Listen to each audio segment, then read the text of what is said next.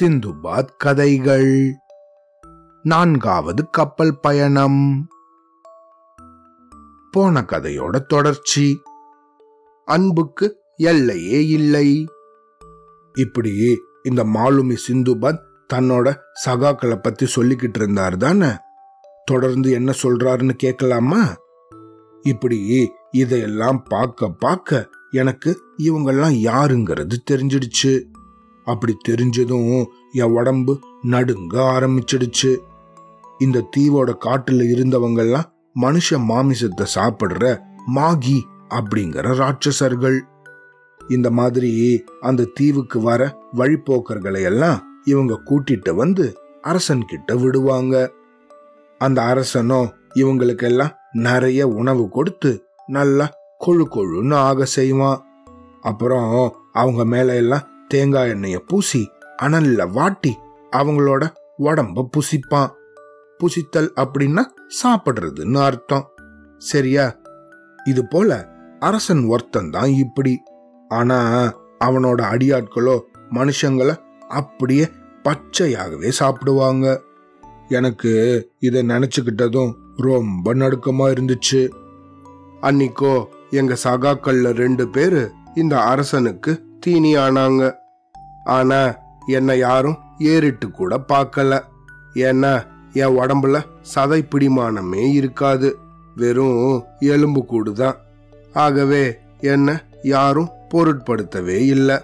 நானும் கூட இத ஒரு அதிர்ஷ்டவசமாக எடுத்துக்கிட்டு எப்படியாவது இங்கேருந்து தப்பிச்சு போகணும் அப்படின்னு தீர்மானிச்சேன். என் மனசுலயோ எத்தனையோ திட்டங்கள் உதயமாச்சு. இப்படிதான் ஒரு நாள் காலையில யாருமே இல்லாத சமயத்துல அந்த மாளிகையிலிருந்து வெளியேறி ஓட ஆரம்பிச்சிட்டேன். கொஞ்ச தூரம் போனதும் எழுத்தாப்புல என்ன போல இன்னொரு ஆள் இருக்கிறது தெரிஞ்சிச்சு. அந்த ஆளும் கூட என்ன பார்த்துட்டான். அப்புறமா தான் என்னோட மடத்தனம் எனக்கு புரிஞ்சிச்சு. அந்த ஆள் யார் தெரியுமா? இந்த மன்னன் சாப்பிடுறதுக்காக என்னோட சகாக்களை எல்லாம் ஒருத்தன் வெட்டுறான் தானே? அந்த வெட்டியானோட அடியாள் தான் இவன். அந்த ஆளுக்கு என்ன வேலை தெரியுமா? அந்த அரசன் சாப்பிட்றதுக்காக உணவு கொடுத்து சித்த சுவாதீனம் இல்லாம போனாங்க தானே என்னோட சகாக்கள். அவங்கள எல்லாம் ஆடு மாடுகளை மாதிரி நடத்தி கொண்டு போய் புல் பூண்டுகளை மேய சொல்றது. அதனால இந்த ஆள் என்ன என்ன செய்வானோ அப்படின்னு இருந்துச்சு எனக்கு. ஆனா அவன் என்ன சித்த சுவாதீனம் இழக்காதவன் அப்படிங்கறத தெரிஞ்சுக்கிட்டான். இருந்தாலும் கூட அவன் என்ன பார்த்து இந்த பாரு நீ வந்த வழியிலேயே திரும்பி வலதுபுற ரஸ்தா வழியாக நடந்து போனேன்னா ராஜபாட்டை வரும். ஓடு வேகமா ஓடு அப்படின்னு சொன்னான் அவன். அவன் சொல்ல தட்டக்கூடாது அப்படிங்கிறது எனக்கு தெரியும். ஆகவே ஆகட்டும் அப்படின்னு சொல்லி எடுத்தேன் ஒரு ஓட்டம். ஓடுனேன் ஓடுனேன் ஓடுனேன் ஓடிக்கிட்டே இருந்தேன் இந்த பாதை ரொம்ப தூரம் போச்சு. இதுல ஓடி ஓடி என்னோட கால்கள் தான் கடுகடுத்து போச்சு. அன்னிக்கோ பகல் பொழுதும் முடிஞ்சு இருட்டுற வேலையும் வந்துச்சு. வழியில கிடந்த காய் கனிகளை சாப்பிட்டு என்னோட பசிய நான் ஆத்திக்கிட்டேன். இப்படியாக ஏழு நாட்கள் வரைக்கும் நடந்தேன் தெரியுமா? வழியில எந்த ஒரு ஆளையுமே நான் பார்க்கல. ஆனா எட்டாவது நாள் தூரத்துல மனுஷங்க நிக்கிறது போல தோணுச்சு. யார் இவங்க? ராட்சசர்களோ? அப்படின்னு ஒரு சந்தேகம்.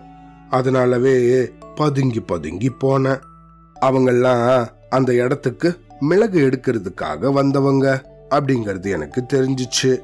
அவங்களால ஆபத்து இருக்காது அப்படின்னு நினைச்சு ரொம்ப தைரியமா அவங்கள நெருங்கி போனேன் அவங்களோ என்னை பார்த்ததும் ஓடி வந்து நீ யாரு? எங்கேந்து வர? அப்படின்னு கேட்டாங்க. நானும் அவங்க கிட்ட என்னோட முழு விவரத்தையும் சொன்னேன்.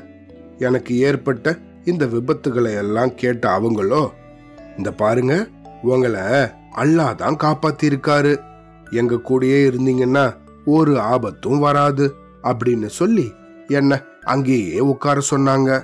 அப்புறம் எனக்கு உணவு கொடுத்து பக்கத்துல இருக்கிற ஒரு தீவுக்கு அவங்களோட படகுல ஏத்திக்கிட்டு போனாங்க. அந்த தீவுல தான் அவங்களோட அரசன் இருக்கிற இடம்.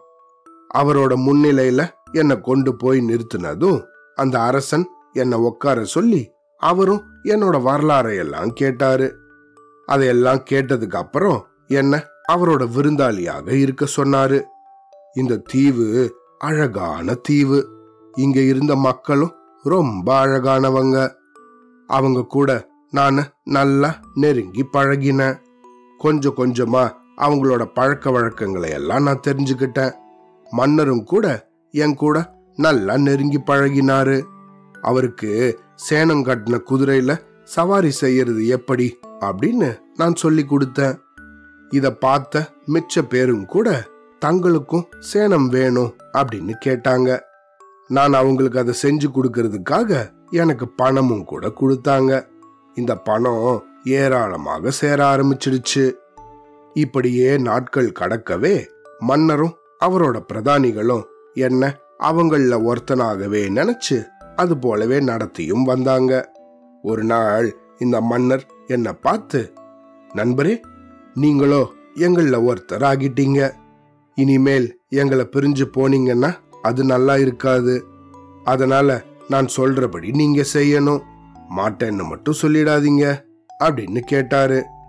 அவர் இப்படி சொன்னதும் நான் அவரை பார்த்து மன்னா என்கிட்ட இருந்து என்ன எதிர்பார்க்குறீங்களோ அதை சொல்லுங்க. உங்களோட பேச்சை நான் ஏன் தட்ட போறேன்? எனக்கு நீங்க காட்டியிருக்கிற அன்புக்கு எல்லையே இல்லை அப்படின்னு சொன்னேன். உடனே அவரோ இந்த தீவிலேயே பணமும் குணமும் அழகும் படைச்ச ஒரு யுவதிய நீங்க திருமணம் செஞ்சுக்கிட்டு எங்க அரண்மனையிலேயே தங்கணும். அப்பதான் நீங்க எங்களை விட்டு பிரிய மாட்டீங்க அப்படின்னாரு இந்த மன்னர். எனக்கோ அவர் இப்படி சொன்னதும் வெக்க வெக்கமா இருந்துச்சு. அவருக்கு பதில் சொல்லணுமே அப்படிங்கறத நினைக்க இன்னும் இந்த வெக்கம் அதிகரிச்சிச்சு. நானு மௌனமா இருக்கிறத பார்த்த அவரோ ஏன் பதில் சொல்லாம இருக்கீங்க? உங்க மனசுல இருக்கிறத சொல்லுங்க அப்படின்னு கேட்டாரு. மன்னா பல மாதங்களுக்கு முன்னாடி எங்கிருந்தோ தப்பி வந்த எனக்கு நீங்க தான் உயிர் பிச்சை கொடுத்தீங்க. நீங்க தான் என்னை இத்தனை காலமும் நல்லாவும் பார்த்துக்கிட்டு இருக்கீங்க. அப்படி இருக்கும்போது நீங்க உத்தரவு போடுறத விட்டுட்டு என்னோட அபிப்பிராயத்தை எதுக்காக கேட்குறீங்க அப்படின்னு சொன்னேன். நான் இப்படி சொன்னதும் அதை கேட்ட மன்னரோ ரொம்ப மனம் மகிழ்ந்து ஒரு பணக்கார குடும்பத்துல இருந்த அழகான யுவதிய எனக்கு மனம் முடிச்சு வச்சாரு. அரண்மனையிலேயே ஒரு வீடும் சில பணியாட்களும் கூட எனக்கு கொடுத்தாரு. எனக்கு மனைவியாக வந்தவங்க கூட நான் ரொம்ப மகிழ்ச்சியாக இருந்தேன். எங்களை எந்த ஒரு குறையும் இல்லாம மன்னர் நல்லபடியாக பார்த்துக்கிட்டாரு. இப்படி நானும் என் மனைவியும் ரொம்ப மகிழ்ச்சியாக இருந்த காலத்துல கூட எனக்கு என்னோட ஊருக்கு போகணும் அப்படிங்கிற எண்ணம் வந்துடாம இல்லை. ஆனா ஊருக்கு போகிறதுக்கு கப்பல் வேணுமே. ஏதாவது ஒரு கப்பல் வர வரைக்கும் பொறுமையாக இருந்துதானே ஆகணும். அதனால இத சொல்லி என் மனசை நான் தீர்மானிச்சுக்கிட்டேன். அப்புறமா ஒரு கப்பல் கிடைச்சதும் என் மனைவியோட ஊருக்கு போகணும் அப்படின்னு முடிவும் செஞ்சுக்கிட்டேன். இப்படியே இருந்துட்டு வந்த சமயத்துல என்னோட பக்கத்து வீட்டுல அன்னைக்கு திடீர்னு ஒரு சம்பவம் நடந்துச்சு. அதை பார்த்ததும் எனக்கு அப்படியே திடுக்கிட்டு போச்சு. அது என்ன சம்பவம்? என்ன ஆச்சு? அப்படிங்கறத அடுத்த கதையில கேட்கலாம் சரியா? அவ்வளோதான்.